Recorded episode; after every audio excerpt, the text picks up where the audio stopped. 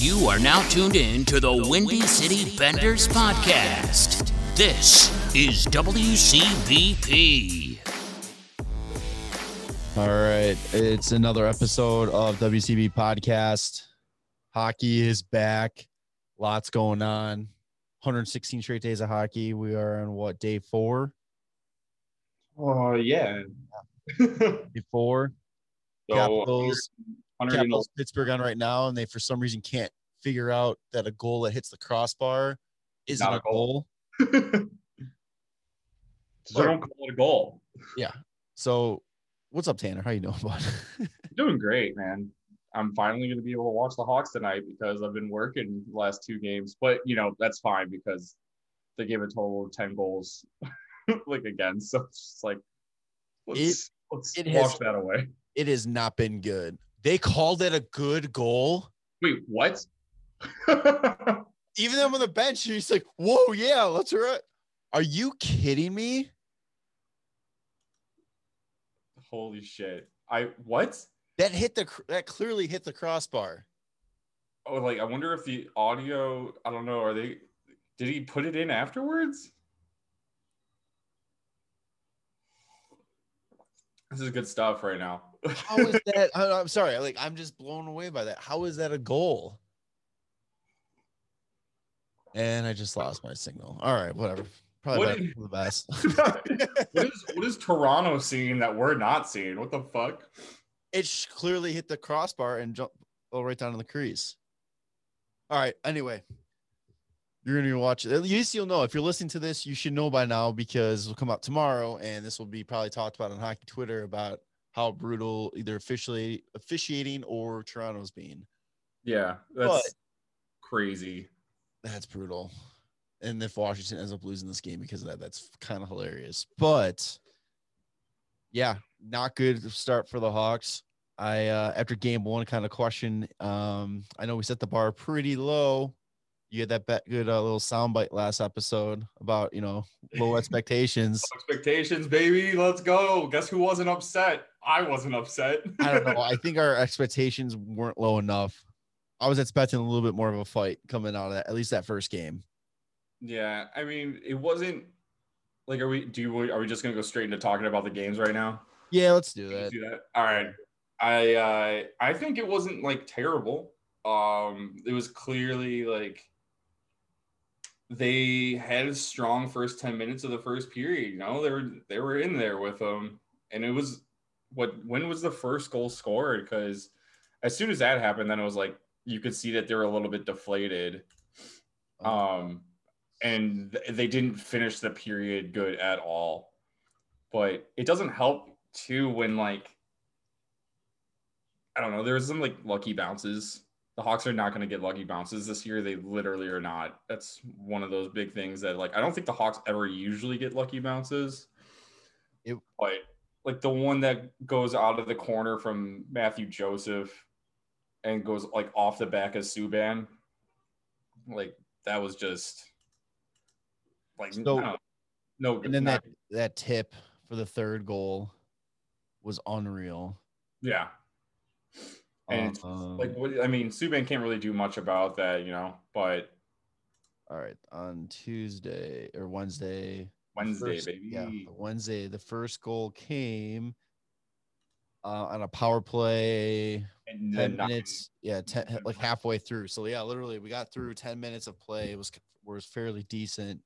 Yeah, and then, like, the power play wasn't anything crazy. The reason he scored was because nobody fucking put the body on Palat in front of the net. And who's standing right next to him? Duncan Keith, who just waves his stick at him. And I'm just like, oh, God. Like, why is he standing right in Subban's grill? The same thing happened game two. I mean, we'll get to that game, but Delia played the puck. And when he goes to get back in front of the net, like, I don't know if Keith's not talking to Delia about there's a guy coming or if Delia is just like freaking out because, you know, guy coming hard on him. And then he tries to get back in front of the net, and like Keith is just kind of standing there in the crease, not really like doing anything, just more being in the way. I don't know what was up with Keith the first couple games. He didn't look good at all. What did you think of Subban's play for that first game overall? Yeah, he was clearly tested. like for the first goal, like that's one of the ones where you really wish that you could hold on to that rebound. But I mean, fuck, man, it's difficult, you know. Like, and then Palat also does make a nice move where he kicks it to his stick. Yeah. And puts it in. But like that's the thing too. Like, he has enough time standing right in his grill to kick it to his stick and then put it in. It's like, why isn't any, like, that's one of the things where I noticed that, like, I liked having Zadorov out there, because that man just stands in front of the net and is just like, you're not gonna do anything here. Like, I like having Zadorov. I thought he looked pretty good. Yeah, and like the nice little size and grit out there, which is and like throwing the body. Like, honestly, defensively, it's not as bad as I thought it would be. I think Ian Mitchell looked pretty good. The one thing that he did wrong that I would say was on the second goal, even though it was like a lucky goal, what happened if you watch the replay, like, he gets caught in the corner just kind of watching after he went after Matthew Joseph. He's kind of just checking the play and see what's going on while Joseph is crashing the net from behind, and then he just throws the puck on net and goes off the back of Subban and in. Yeah. So it's kind of like, ah, shit. Like, if you were going hard still, like, and you were on him, like, he might not even touch that puck. But like I said, that it was a lucky bounce off the back of him, and then he doesn't know where it's at. Cuts, like, pushes off, goes to the other side of that net, and just like kicks off the back of his pads and in. Just like, fuck, man. Bad luck there. Yeah, it was kind of cool. Sam Mitchell did get a little bit of penalty kill time. He played almost a minute out there. Boquist was the only defenseman who didn't see penalty kill time. I don't think that's ever gonna be. Yeah, and unless for some reason we get like a 5-on-3 and it's for 2 minutes, and you need to put only the two people in the box are like two defensemen that are on the penalty kill typically. Yeah. I think that's the only time you'd ever see him, and that's even a possibility you might not even see him on the penalty kill still. So speaking about Subban again, just I'm looking at the stats here. He finished the game with 85% save percentage. So. Yeah. Which, I mean, doesn't really – like, when – it's such like a 90s kind of stat to just look at like the save percentage. With like all the advanced stats we have now, it's kind of like you look at like the quality of shots as well. And, like, if you're watching the game, like, he made some pretty good saves. There's a few times I think that he looks like he's maybe not completely in position and, like, tries to use, like, athleticism to make saves rather than just, like, sound goaltending. I was going to say, I have that written down here that, like, I personally didn't think Subban looked that great out there. I know he had a couple big saves, and a couple of the goals weren't his fault. Like you said, nothing he could do on them. Right. There was times where his positioning – he just looked lost out there. Like, he really didn't know what he, like, it looked like he was like, you know, you could totally tell that he hasn't had like a full game of hockey played in a long time. It just, true. It just did not look great in my opinion at all.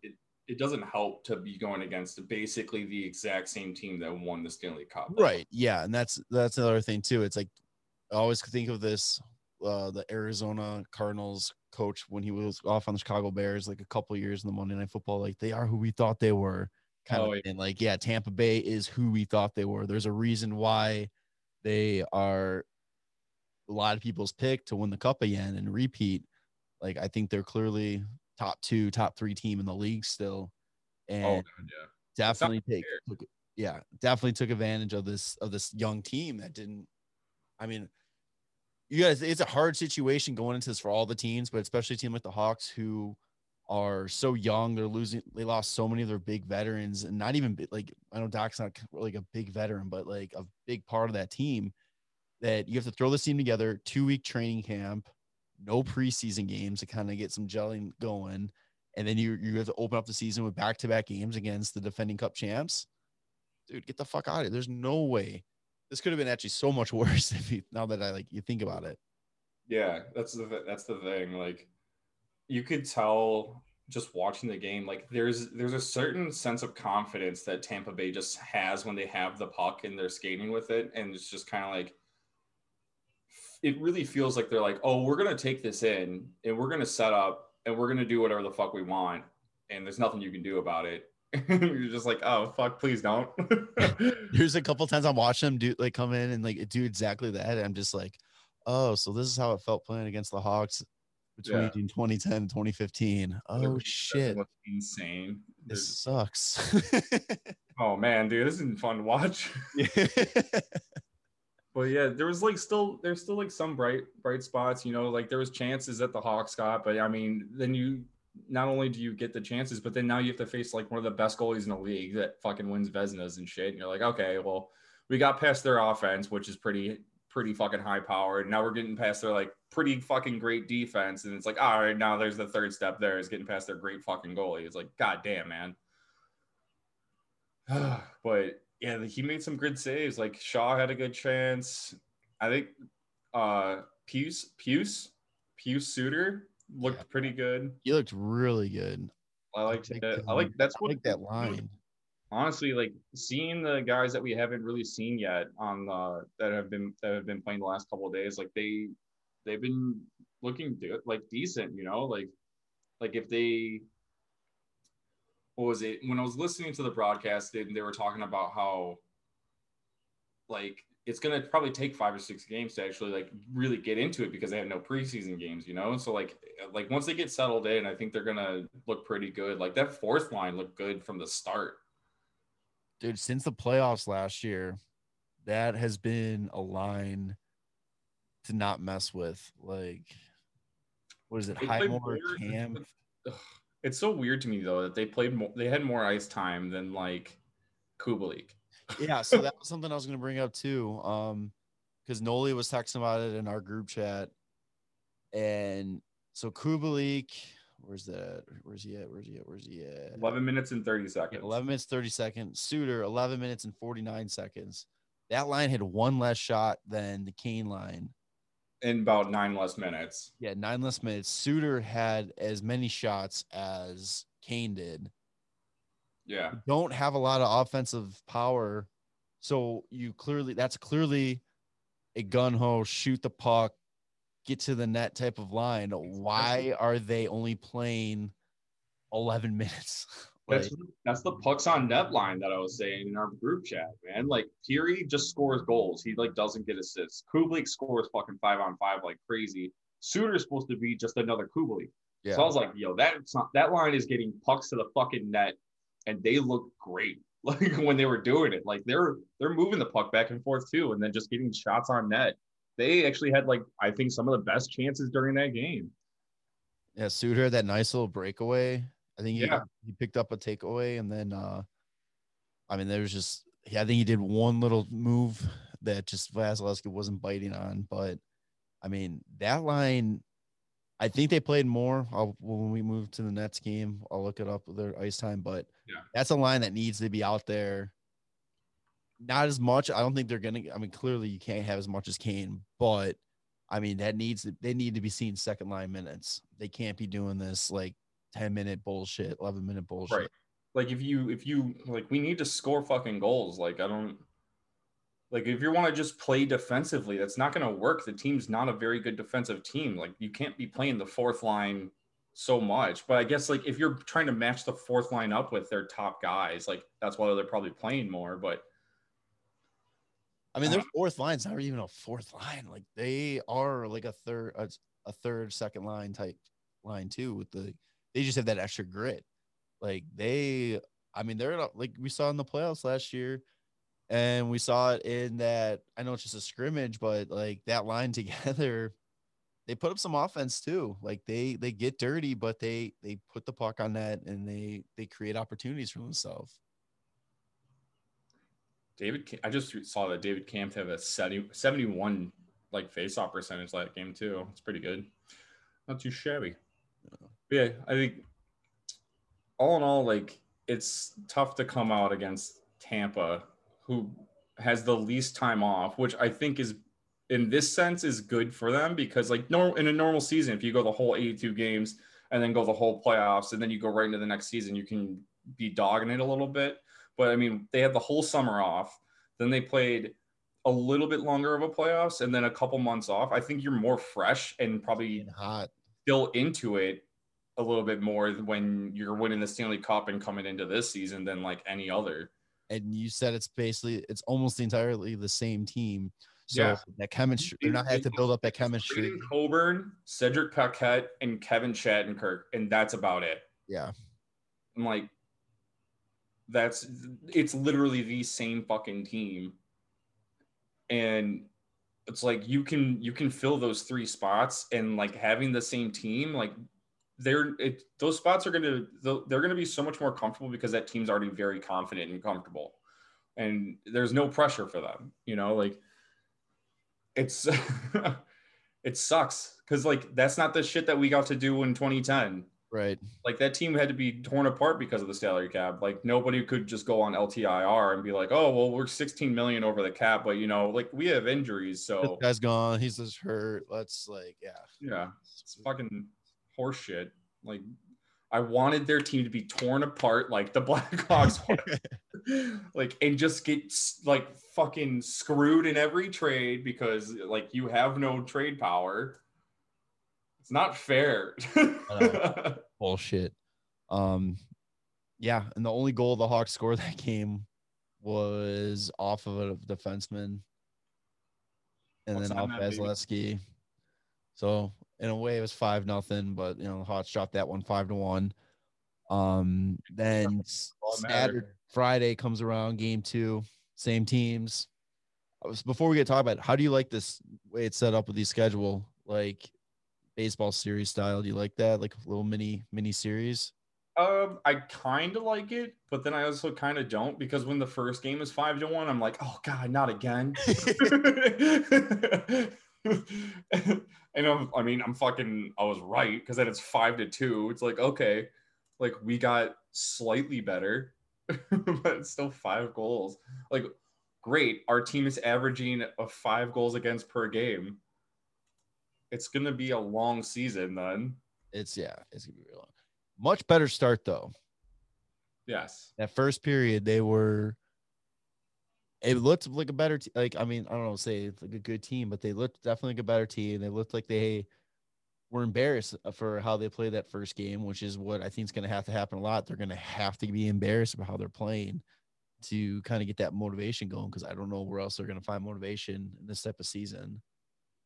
Yeah, there's got to be a fire, and it's got to carry them through the entire game, not just part of it, you know? And, like, we saw what happened again. Like, they get scored on, and then it's like, oh, fuck. And then 1-2, like, right afterwards. It's like three. Oh, cool. Now we're down 3-0 when there was just one goal 2 minutes ago. Like, yeah. It was like a 5-minute span where there was 3 really quick goals. I thought Delia looked really good. I think right now you got to ride him as your one guy. I think you don't think so? I honestly, you could just keep flopping him back and forth until somebody wins a game, really.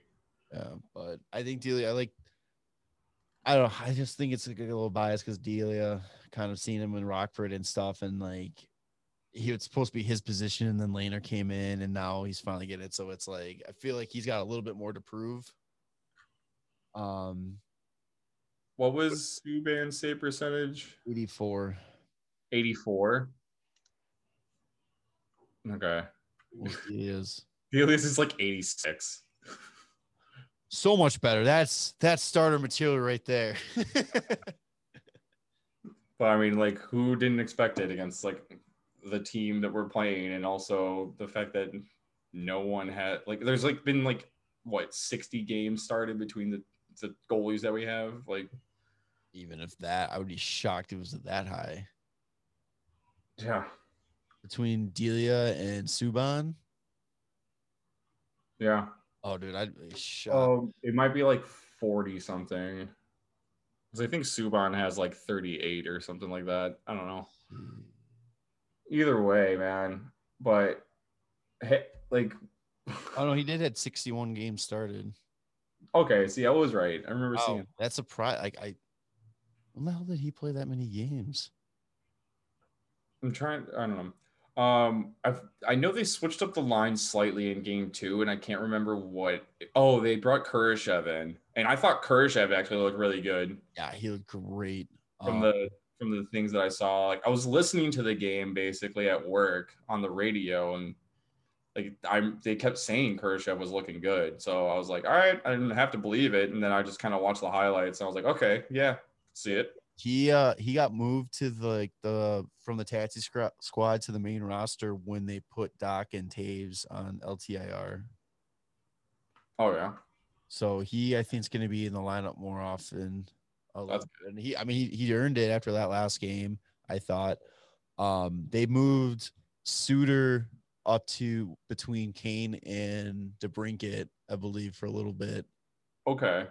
And Kane was actually talking today, saying that he really enjoyed playing with him. He said that kid works hard. He gets to the puck. He shows where he knows where he needs to be, type of thing. So he says he knows he's gonna be playing with a lot of different centers this year, but he definitely was impressed with Suter, which I guess is huge.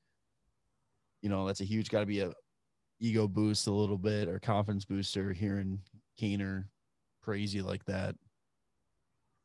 Yeah, I mean, it's like hopefully he's gonna be the one that kind of runs with it then, you know, like working hard and just wants to show that he can do it all, and hopefully that just sticks.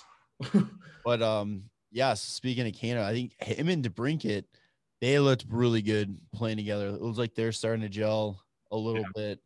DeBrincat got on the board. Kaner got on the board. I think that's going to be really, really good for him right now, because like, you know how he was in such a like, it's basically a slump for him last year when he scored almost 20 goals, but like to get on the board early on in the season and with that goal, that was a nice fucking goal too. Yeah, power play one-timer from Strome.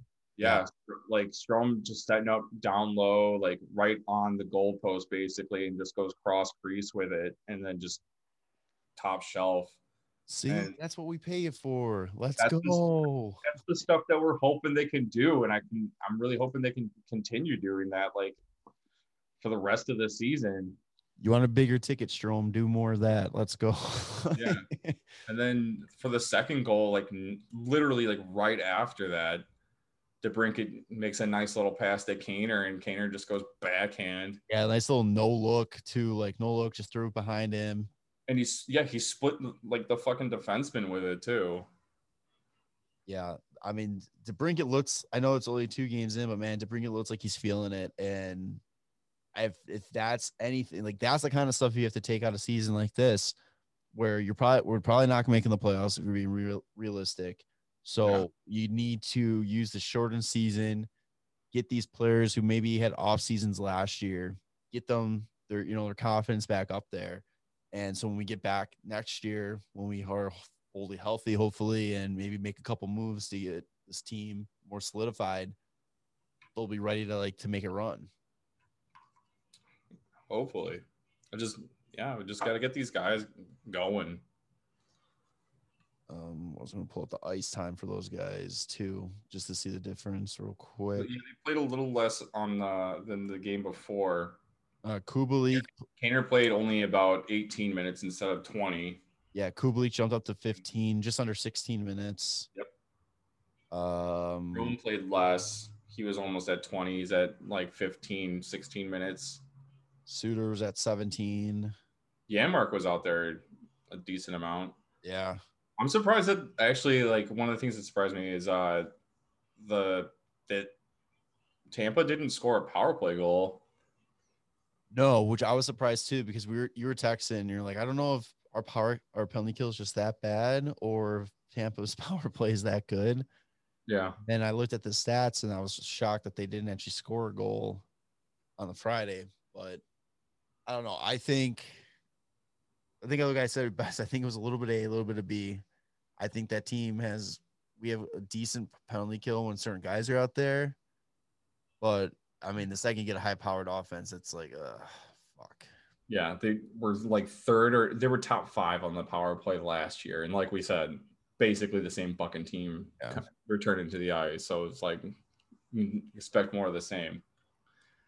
So yeah, I mean, Hawks ended up shooting 37 shots though, too. Like They weren't. Yeah, they didn't play. They didn't sit back as much. They actually brought the fight to them, which was nice to see. But in the end of it, it's you're not going to do much when you're facing that team and another 5-2 loss. So 3 goals for, 10 against in the first 2 games. Yeah, that's not good. Hopefully, you can just only go up from here, but you never know. Also, hey, positive note. Only got to face him 5 more times.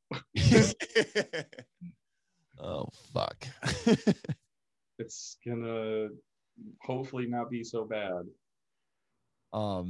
Yeah, so that leads into today, game 3, 6 o'clock against the Florida Panthers. Same roster as Friday. Delia gets the start again. Oh, is he? Yeah. Nice. This is going to be interesting, too. We're going to see how this works because Hawks are coming in off of 2 games against Tampa and just getting their dicks kicked in. And Florida's coming in playing their first game after having to postpone their first 2 because of Dallas's COVID protocol. Yes. So what are you expecting, do you think? Do you think you're going to see? I'm hoping the Hawks can come out hot. You know, like they've got the 2 games under their belt now. Like they came out pretty decent on Friday, and hopefully they can continue that. And I'm hoping Florida is a little bit flat to start the game. You know, maybe we see a little bit more of Bob from last season. Is Bob playing? Is he? I thought he was hurt still. Let's find out. I don't remember. I haven't been paying attention to anything about Florida because they haven't been doing a damn thing. Well, while you look that up, Kane was talking to the media this morning too, and he was saying Bob is not playing, by the way. Bob is not. Is not. Okay. Yeah, talking to the media, he was saying they were doing a Zoom chat with like the guys on the team.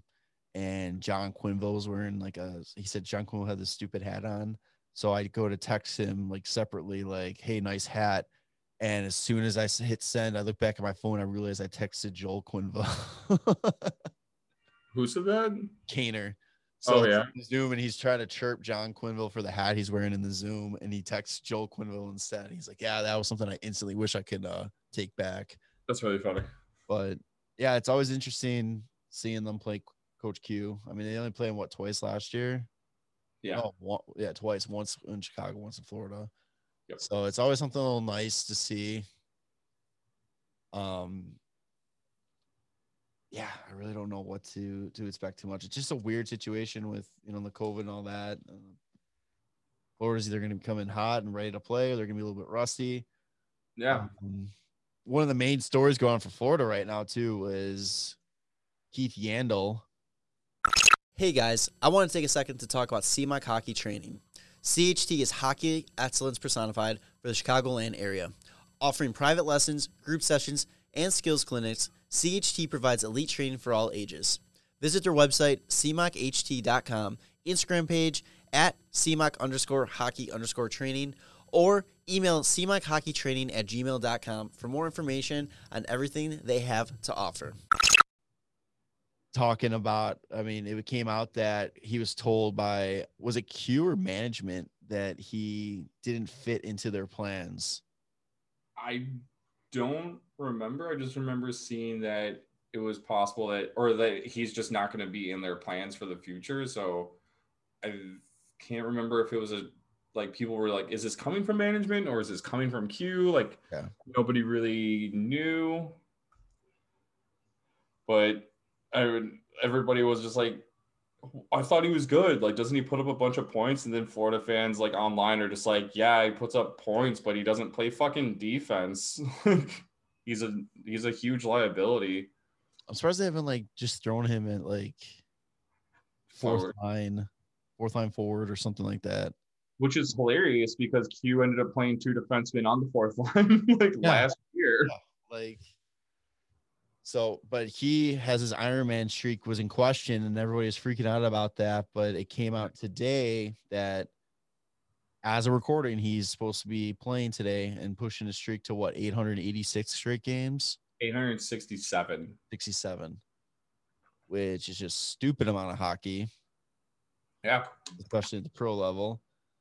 But, I mean, you can play 867 games in a row if you don't play defense. Yeah. You block no shots. Yeah. You don't hit anybody. You just try and play offense the whole time and basically collect assists. Collect assists, collect paychecks. Collect songs. But, yeah. So, yeah, that would be interesting to see if that actually happens. So, actually, since Yandle is playing, good thing for the Hawks. Anytime he's on the ice, put Kaner out there and fucking dangle him. Well, before we were recording, you were talking about how maybe they'll just have him play power play. Like, the only time he sees ice is on the power play. So, wait, if he gets – so, say he gets put on, like, you know, you're only playing power play. That's it. Hawks don't take a penalty the entire game. He isn't touched the ice. Does the streak technically continue?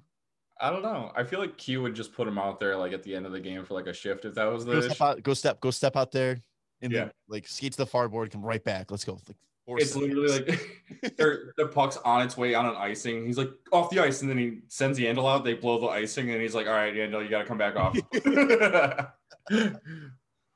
But no, good for Q though. Like, he's always known as a player's coach. So if I have a feeling that if anybody is keeping his streak alive, if management is trying to like force him not to or have him not play, Q is the one that's kind of like fighting for him. And I kind of.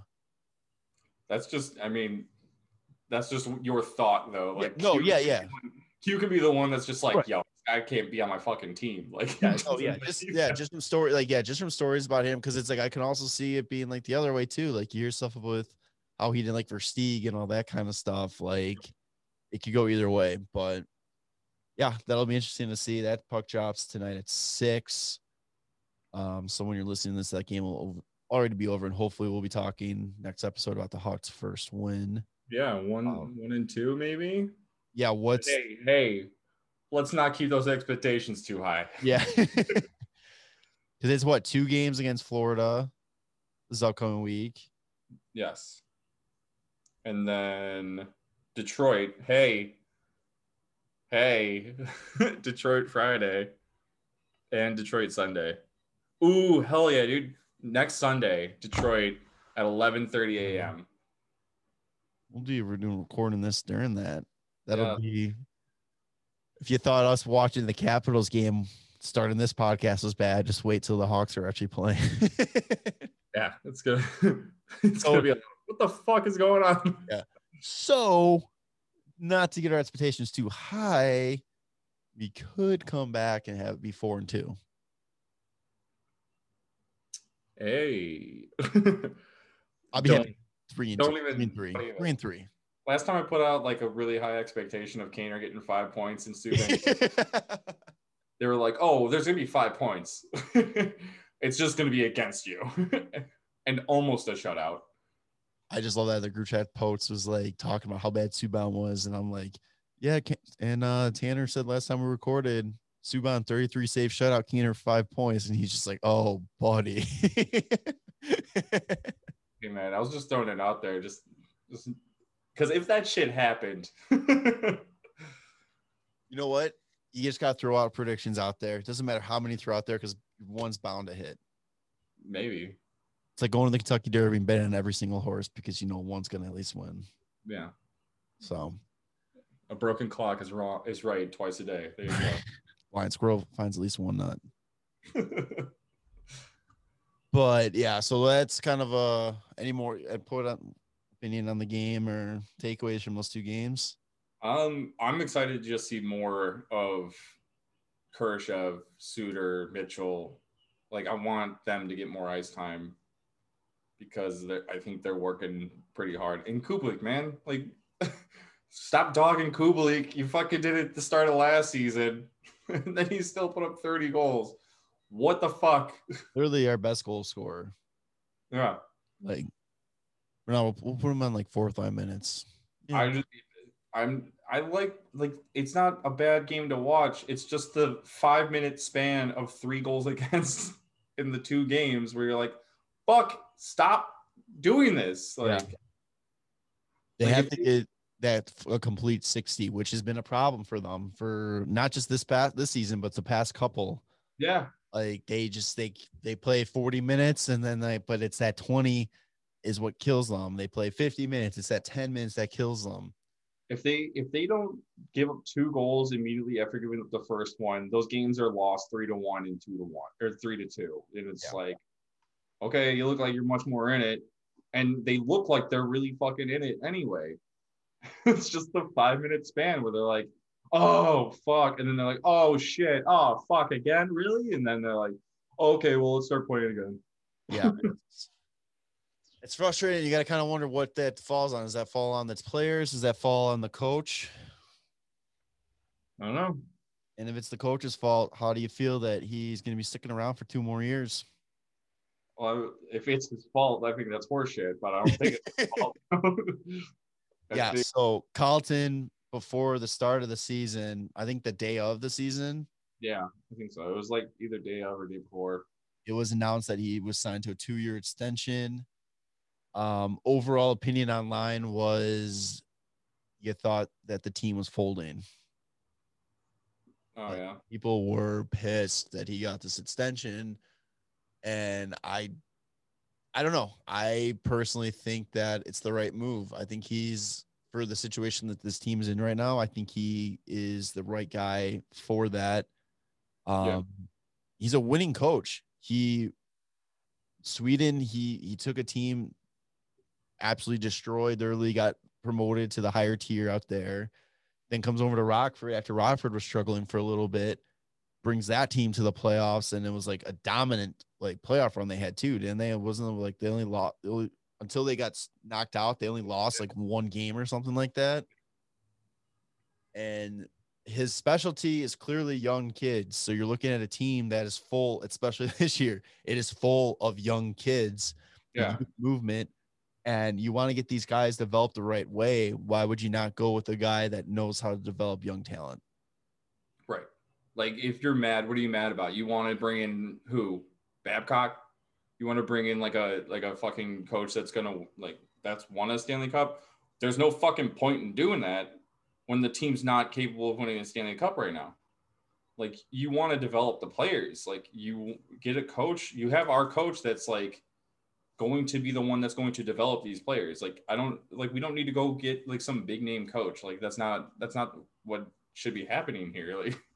The thing too is, if he's already shown that he can do all this development, it's clearly not a year in which you're expected to win, but just you're expected to develop. Yeah. If he doesn't do that job, then I would say then you look somewhere else. But if he's not winning but developing players, I think that's kind of the route we're trying to go, We're looking towards the future, not at the immediate this season. Nobody but the delusional fan thinks that this team is going to win. It's written on the wall. The management, when Bowman was doing his press tour, trying to calm everybody down about what was going on, with the rebuild and all that kind of stuff, it was clear as day that we weren't shooting to win. We were shooting to build on our future and build talent from within. And Colliton's the guy that's going to do it, I really think. And I think that hopefully by the time that this youth is developed into the winners, he'll be developed and he'll take his coaching to the next level. I think he's got the potential to be an elite coach. I think he is an extremely smart hockey guy. He's facing the same learning curve, I think, as the young guys. He was brought up way too quick, I think, to the coach to an NHL team. Well, yeah, he was also thrown into a team that's on the downslide too. Right now, I think we're kind of at the bottom where it's going to be time to start going up. But when he came in, the team was still going down. Yeah, he was dealt a no-win situation. He was dealt with a crappy team that, like you said, is on the down. Was on the down. He was thrown into a position where he's replacing a legendary coach who was loved by the city. And I mean, fair, he deserved to be loved by the city. Look what he did for us. Yeah. But there was no way he had two strikes against him right away before he even like stepped behind that bench. Yeah. So that's like, and to come in and not be winning games, even though we were already not winning games, but to come in and not be winning games, like everybody thought it was fucking 2010, 2013, 2015 still. Like, I don't know, like you got to realize that we're not that kind of team that's just going to be a powerhouse every fucking year or in the playoffs every year. Like there's been moves that have made sure that that doesn't happen. And then the salary cap has made sure that doesn't happen. Like, yeah. It was like as much as like we love Patrick Kane and love Jonathan Taves, like you don't have they're not Sidney Crosby and he literally can play everywhere and will that team to like the playoffs every year. And they're not Alex Ovechkin, who if you need a goal, he's going to go score no matter what. Like those guys are in a crazy other tier. Like they will power their teams into the playoffs all the time. And the Hawks, like they're great. They'll make it to the playoffs when they can, and they'll do a good job when they're in there. But like they willed their way to the playoffs last year in that weird situation. Yeah. And what do you guys, everybody does? They bitch about making the playoffs. Oh, we should have just lost so we could have got the better draft pick. Like what the hell do you guys want? Like, and I know I said that too. I said that we should have lost to go to the draft pick too. But at the end of the day too, I like the experience that those young guys got, especially Kirby Dach. And it just sucks too that he got sidelined this year, because I really thought this was his coming out season. Like this was the year that he was going to enter the league and show like, hey, I'm the real deal. I'm going to be a threat for you guys. With the way that he was looking too, I was like, oh, he's going to end up being the fucking best draft pick in that draft. Yeah. Like, and it's upsetting because now he's just going to be a full season behind again, like Kako and Hughes, which I think he can still end up being better than both of them. Like, especially when Hughes is missing the net with a freaking knuckle puck. Holy shit! What a great highlight. If you haven't seen that, go look up Jack Hughes's fucking shot. They were playing Boston, and he just falls over and misses the net wide, and it's just bad. I'm like, yeah. I don't have a slap shot to save my life, and I'm confident I could have been better on net than that. Yeah. Holy shit. Well, yeah, I mean, it's a bummer, especially when you're trying to play young guys this year, to not have like our best young guy. But he's still only about to be like 20 years old. He's got plenty of time. It's fucking crazy. God, how young makes me feel old. I know, it's so weird because I'm like, yeah, like, oh God, this kid is awesome. Then I'm like, oh my God, I'm like 11 years older than him. This is fucking weird. Like, I'm convinced I can never buy a Hawks jersey with a current player anymore because it's just weird. I would get one. I'm just not going to wear it. I'm going to wear it. It's got to be like a player that I grew up watching. I'm just going to tell everybody it's my son. Oh God. But yeah, so 2 more years of Colliton. Yeah. That's right. That's what we were talking about. Yeah. We'll see how that goes. I mean, I really hope that once it gets to a point where they can start making moves where they think it's time to start winning again, Stan has the sense to make that and not pull the trigger like he's known from the past. Like there's been times with Stan's history as a GM, he either pulls the trigger way too soon or he waits just that like moment too long. So it was I don't want to talk about Stan. You're saying like he holds on too long? Yeah, he holds on too long. Yeah. Yeah. Well, like, I think a good example is when he actually correctly pulled the trigger is not signing Crawford. Yeah. One where he held on too long is signing Seabrook. Yeah. But I mean, every GM's going to do that shit, man. It's just, we get to be more critical because it's our GM. And to think how bad he's been the past couple of years with his contracts and not making the right moves, and he's still got a promotion where it's going to take a lot for him to get fired now. Yeah, that's all right. Whatever. As long as we aren't in the basement like Buffalo for 10 plus years, I'll end up being okay. I just want to beat Detroit this year. I just don't want Detroit to have a better record than us. It's going to be at least competitive games. I don't know if you watch Detroit at all. They're one of their games to start the season. They're playing Carolina open up, and they covered their seats in Little Caesars Arena with the red tarp. Pete's Arena. Yeah. So they have the red tarp. They have like red walls. They're all wearing nothing but red. Carolina's got white with like the red pants and all that. It was so hard to watch. I'm just like, this is way too much fucking red. Like it was hard to like focus. Like a Russian inner squad game. Yeah, right. But it's gonna look the same when the Blackhawks are there, basically. Yeah. Oh, at least the Hawks have black pants and stuff. Yeah. But that last little bit of Hawks news that I have. Sealer was placed on unconditional waivers for purpose of buyout. He cleared, and Colliton came out today. Termination? Yeah, I believe so. Not a buyout. Well, termination, buyout, whatever. Isn't it? No, it's not, because buyout would go against the cap still. Oh, so termination is completely not on the books at all? If it's a contract termination, then it's just the contract's void. Oh, cool. I thought there was still something to go on. It would be like a mutual agreement between the player and the organization. Even better then. Okay, so he unconditional waivers for termination. He cleared. That's what's going on. Yeah. Colliton was talking to the media today, this morning, and said that the reason they did that was because he refused to report for his AHL assignment. Sorry, all bud. Right. I mean, we got him off of waivers from Minnesota. Yeah. He played only a couple of games. The only like big highlight of his is the fight against his own team in the scrimmage a couple of weeks ago. Yeah. I mean, we have a bunch of young defensemen I'd rather see play. That's got to be like a little demoralizing a little bit, knowing that you can't crack the roster on a team that's not doing great with. I mean, I don't know if it's that. It's just like they probably are just like, yeah, I mean, we don't really need them.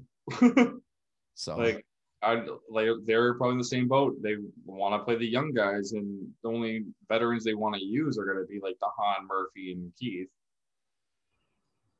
Oh, last thing too. So Doc, we mentioned a little bit earlier, Doc and Taves were officially moved to LTIR. It's already expected Doc's going to miss the entire season. With Taves, it means he has to miss at least the 10, is it 10 games or 24 days, or is it 10 days and 24 days?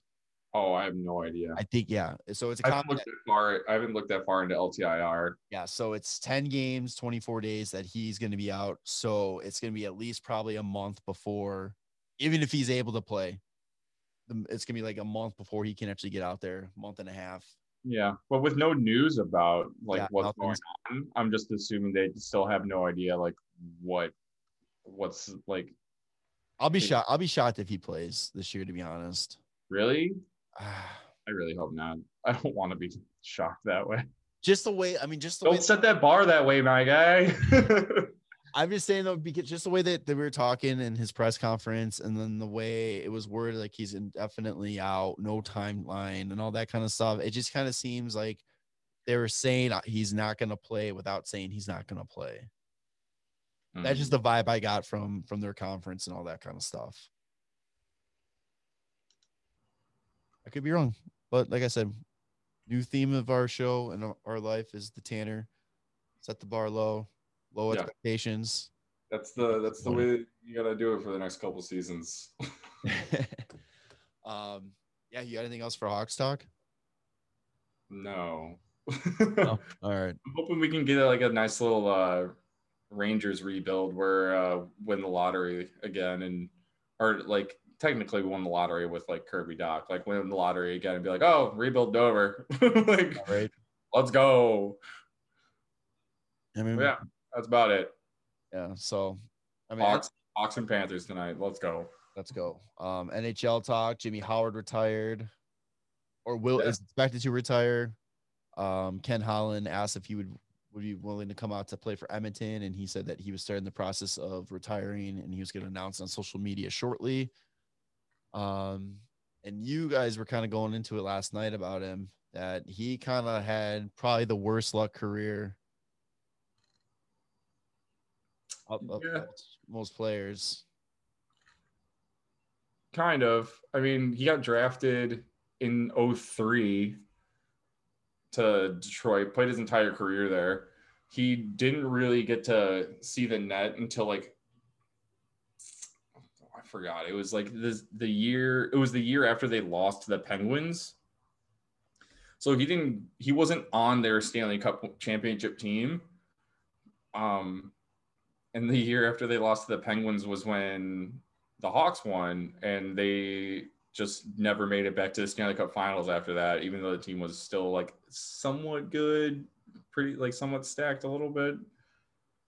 But they just were on the downgrade from then on, and the team just got worse and worse as his career progressed. And it's like, damn, man, you went to a basic like early dynasty, and then that was like the later 90s or in like through the 2000s, and then as soon as it's your net now, the team's like, yeah man, we got nothing left in us, we're kind of going down now. And it's like, fuck dude, probably was so excited when he got drafted. He's like, yeah, I'm gonna win a Stanley Cup for sure. Yeah, I got to watch a couple Stanley Cups, man, that was awesome. Yeah, right. Got to play for Team USA.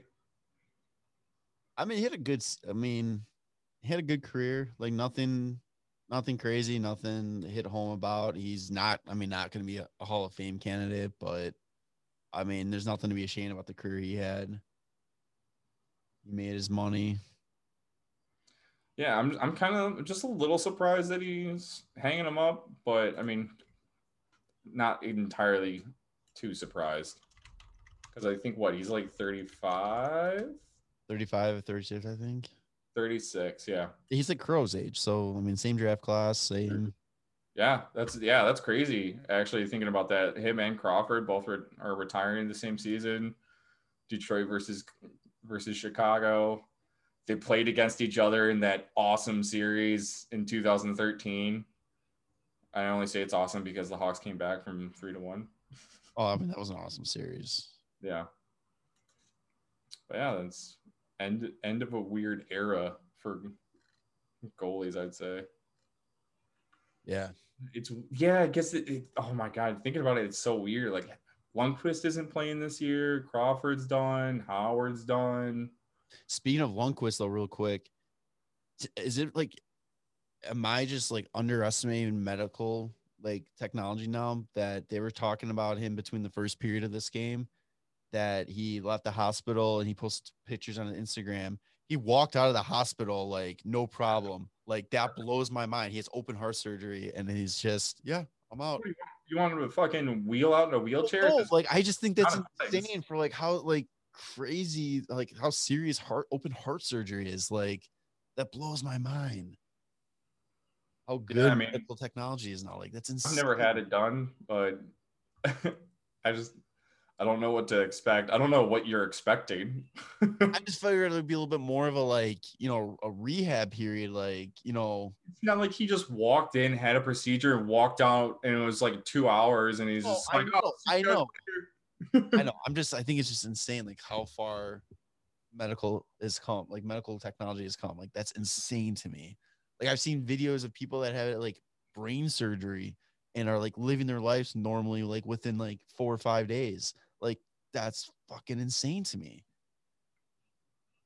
I don't know. I guess I'm easily impressed, I guess. I don't know. I think so. I mean, do you read a lot of books about medieval like medical procedures where they're using leeches and hanging people upside down? No, should I be? I mean, if that's your thing. Yeah, so that's going on in the NHL. A couple captains being named. It's true. Yeah. Before the start of the season, Dylan Larkin takes the C for Detroit, which was like the biggest, like, no duh out of everybody. Mark Stone for Vegas. Which that one was a little surprising, but also I guess not. Jared Spurgeon in Minnesota. Yeah. Right. So I think that leaves New York, Ottawa. Man, I saw this the other day, and I can't remember who else. Rangers, Ottawa. And that's it. Is that it? Who's the Sabres captain? Eichel. Is it Eichel? Yeah. You got the C? Okay. Who's the captain in Montreal? Shea? Shea Weber. Oh, my God. I can't think. NHL captain. I thought there was more shit. I'm pulling it up. Let's see. New Jersey doesn't have one. Okay, there we go. The Rangers and Senators. Everybody else has one. That's what I thought. I thought there was at least one more. I wonder who gets it in New Jersey. PK? I don't think PK would get it. I think they would do something like Nico Hischier. Yeah. Senators, I can see like Thomas Chabot. I think it's going to be Chabot. I think it's just it's kind of weird when you have teams that have like obvious guys that could be it. Yeah. They don't. New York's going to be tough. I think there's a bunch of guys on there that could realistically sit up in that role. I think they might wait and just make it like Lafreniere. Yeah, could be. But I mean, look about Lafreniere. You got, I can see Panarin. I can see Zibanejad. Kreider. Chris Kreider, yeah. So I mean, there's 3-4 guys you can make an argument for. I think Panarin would be last on that list, but I think you can still make an argument for him. Yeah. Yeah, well, I don't think there were anything too surprising about the ones that were named, though. No. So, yeah, I was, like, just a little taken back because I was, like, with Pacioretty and Pietrangelo and all that. But that's, like, also one guy's coming in first year and other guys every other day is in a trade rumor. So, it makes sense. Yeah. I mean, no one's really been on the team that long. The team hasn't been around that long. That's fair. This is, what, third season, fourth season? Fourth, right? No idea. Yeah, it's their fourth because they went to the finals the first year and then lost in the playoffs twice. Yeah, you're right. So fourth year. But all right, any big surprises for you or anything that you're kind of shocked on that's happened so far in this very short season? Fucking Detroit has a win and we don't. That's like the big one there. That one hurts a little bit. No, I don't think there's anything else. Oh, Colorado just got all up in St. Louis's ass the other day, so that made me feel pretty good. 8-0. Yeah. Yes. How bad does Colorado look with that blue? Oh, I don't like it. The blue sleeves. I mean, the jerseys haven't changed, but now they finally put the same blue for like the helmet and the pants. That's way too much. It's the oh my God, what's that insurance commercial where people are acting like their parents? Oh yeah. Oh yep, we all see it. Their helmets are blue. They're blue. Their helmets are blue. Blue. Oh my God, you don't have to say it.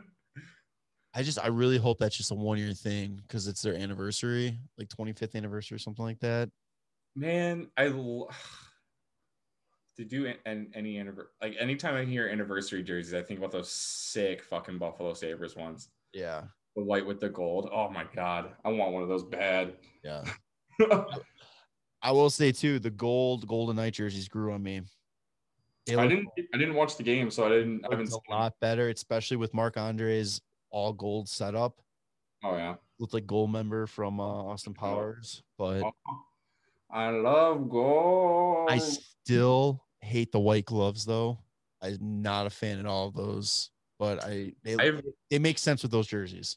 I've always kind of liked white gloves, but it's all right. I'm not gonna say anything. You just be quiet. You've always liked it because everybody else in our group like hates them, so you're just like, yeah, fuck them. Well, Post said he likes him, and I was just like, yeah. Actually, I'm not gonna say anything, but it really depends on the setup, the whole setup itself, like if it makes sense. The only time that I think I really liked them was the Buffalo anniversary ones. Those are sick. Yeah, like I said, those anniversary jerseys and that whole setup is just nasty. Oh man, yeah, I want to get one of those. I keep looking at so many jerseys I want to get. Like Arizona's been wearing their Kachina for the 2 games so far, and I'm like, I want to fill Kachina jersey so bad. I mean, hey, that shows you that Adidas is doing something right. Want all these jerseys, man. Dude, I'm curious when they're gonna start. I want to see a schedule for reverse retro jerseys. Yeah. When we're going to see those in games. Because the only one right now for sure is Vegas versus Colorado at Lake Tahoe, which is going to be awesome. Yes. Oh, did we talk about Lake Tahoe at all last time? I think we mentioned it. I don't think it was the teams we said were playing or not. I don't know. I think it's hilarious if anybody hasn't seen the Bellemare and Burakovsky interview where Bellemare is just like so I've never played on a lake before and I'm so excited, and Burakovsky's like, we're not playing on the lake, we're playing on the side, like on the golf course, and he's like, what? No, my dreams. Just like the funniest and so genuinely like heartbroken moment. That would have been insane if they could have figured it out though, how to play on the lake. Right. But not going to happen. Not going to happen. That would have been awesome though. Oh, I guess press conference. We got to talk about Voracek. Oh, yeah. God. Voracek just going off on, what's his name? Mike. Some fucking sports writer in Philly. And basically was asking him a question, and the second he hears this guy's voice, Voracek's hands in his face, and it's just like, doesn't matter what the fuck I say, you're gonna write shit anyways. Like, yeah, you weasel. Yeah, calls him a weasel. Oh my god, I love it when these players just don't give a shit. Konechny that was next to him, and he's just like, he's drinking his water, and then as he says that, he's like, he looks, he's like, whoa, shit! Like, did you hear that? Like, the fucking Mike Myers Kanye moment. Oh my god. But he was, and it kills me, like the clip we posted on our social media like cuts it off, but there's a longer clip that sees them asking Konecki a question, and he's sitting there and he's like trying so hard to keep like the straight face because he was just ready to lose it because he looks over at Voracek, and Voracek's got like a smirk on his face. God, like you need more of that kind of stuff with, I mean, the players need that. I mean, I think the players need to show personality like that. Same thing goes to New Jersey when they're interviewing the rookie that scored the game-winning goal, and he clearly does not speak English well, and he just has no clue what he's saying. And they're asking like, "Oh, how did it feel? You know, reaction from the boys?" He's like, "I don't know. What, you talking about the boys?" Sharangovich. Yeah. And there's like, yeah, the boys. And when he realizes that he's asking about the guys, like he gets a big smile on his face. And he's like, I don't know. I just happy. That is happy. And, oh, well, thanks for this. And he's like, oh, yes, thank you. And it's like, don't like it's cool to like try and get the interview. But as soon as you're like, oh, like he has no fucking clue what I'm talking about. Just be like, oh, man, nice goal. Thanks. And he's going to be like, yes, thank you. Goal. Like, happy. Win. Yeah, it was so great. It reminds me of when like Panarin was first on the Hawks and like barely knew any English. Oh god, I remember that. We were all like texting like, oh god, this is brutal. Like it's the greatest. Like, the poor guy making him talk. Oh, Breadman, miss him. God, just imagine like if we had Panarin still. Playoffs, baby. Playoffs every year. But I'm not smart enough. Ah, fucking salary cap. What are you going to do? Yeah, right. Can't pay everybody everything. Yeah, there's no way we're going to pay Panarin, what, the $12 million he's got? Yeah. Yeah, that was not going to fucking happen. But it's okay. Well, you know, I'm glad that he's doing his thing in New York. Oh, has he scored yet? I think he has. I think he scored finally. Scored last night. They got shut out the first game. Yes. And they shut out Islanders the second game. Oh, yeah. 5-0. Yeah, okay. I don't know. Anything else? I don't. I think that bot does it. So hockey, man. First almost full week is up, and it's been great. Hockey's back. You know, Washington, Pittsburgh right now tied 3-3, and the best part of this game is having it silent because I have to hear them talk about goddamn Chara playing for Washington and how weird it is. Did they still have that one counted?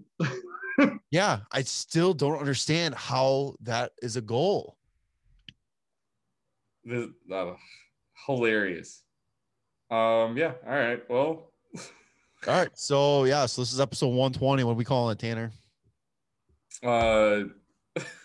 The start of something bad. Start of something bad. I like it. Oh, man. Oh, man. All right. So, thanks for tuning in. Yeah. What's up? I know it's just kind of not a hockey thing, but this week is going to be, could be potentially pretty brutal. I don't know, like with protests and everything. And I just wanted to make sure everybody, you know, stay safe, be smart, don't do anything stupid, please. And hopefully everybody just keeps their heads, you know. A lot of crazy shit going on in America right now, and I really don't want things to fucking get crazy. Escalate worse, yeah. I don't take my role. Ever since the last crazy shit that happened in this country, which is kind of hard to get, you can say what was that because there's so many you can pick from. I've done like a media like freeze, like I've just stopped watching the media because it's just was going insane and all that. I feel a lot better. Like it's kind of nice to like ignore what all that shit's going on, and like the negativity that I took it out of my life by doing that. It's insane, but okay. It's gonna be really fucking interesting. We'll see what happens this week.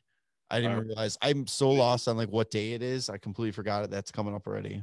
I would really like a not interesting thing to happen. So that's just not the way. Twitter memes that I've seen recently online is just like, hey, I'm getting real tired of living these once in a lifetime historical events. Can we stop doing that, please? Like, it's not fun anymore. Okay. I think we're in for a show. Let's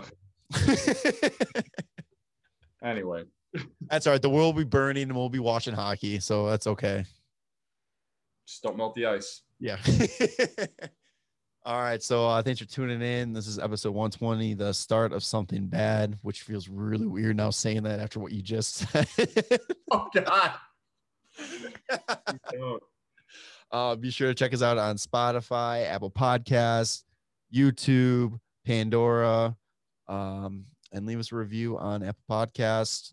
Get us up. Subscribe to us on YouTube. Visit our website, wcbenders.com. And, yeah. I got nothing else. All right. Awesome. Good job, bud. Love you, boys.